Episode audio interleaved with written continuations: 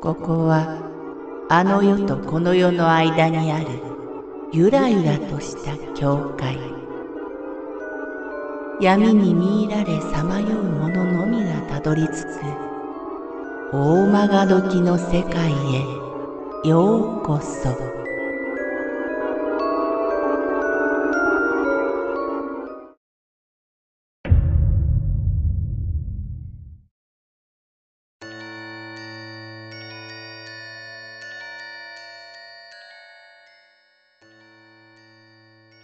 階段の足音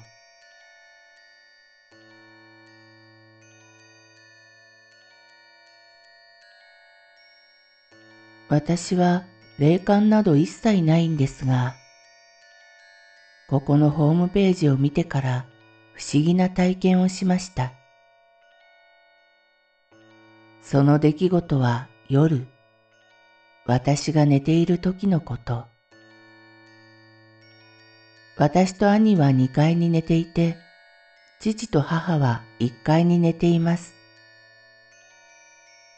夜中にふっと目が覚め、ロフトベッドなので、布団が半分垂れ下がっていて、寒くて目が覚めたようです。目覚めちったよと思いながら、また横になったんです。すると、階段を降りる音がしたので、お兄ちゃんかなと思ったんですが、二段目から下へ降りる音がしないんです。えー、と思ったんですが、まあ、いっか、と思い、眠いのでまた寝ました。夢を見るくらい。朝になって兄が朝風呂をしてたんです。母にそのことを話したら、お母さんも聞いたよ。私には全部足音は聞こえたけどね。そういうので兄に、昨日の夜中階段降りた？と聞いたんです。今風呂入ったんだから昨日はそのまま寝たよ？と返事が返ってきたんです。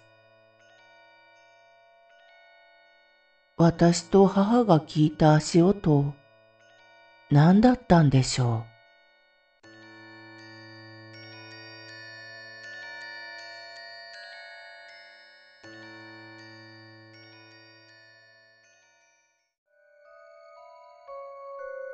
この番組は怪談大曲時物語に寄せられた投稿をご紹介しております。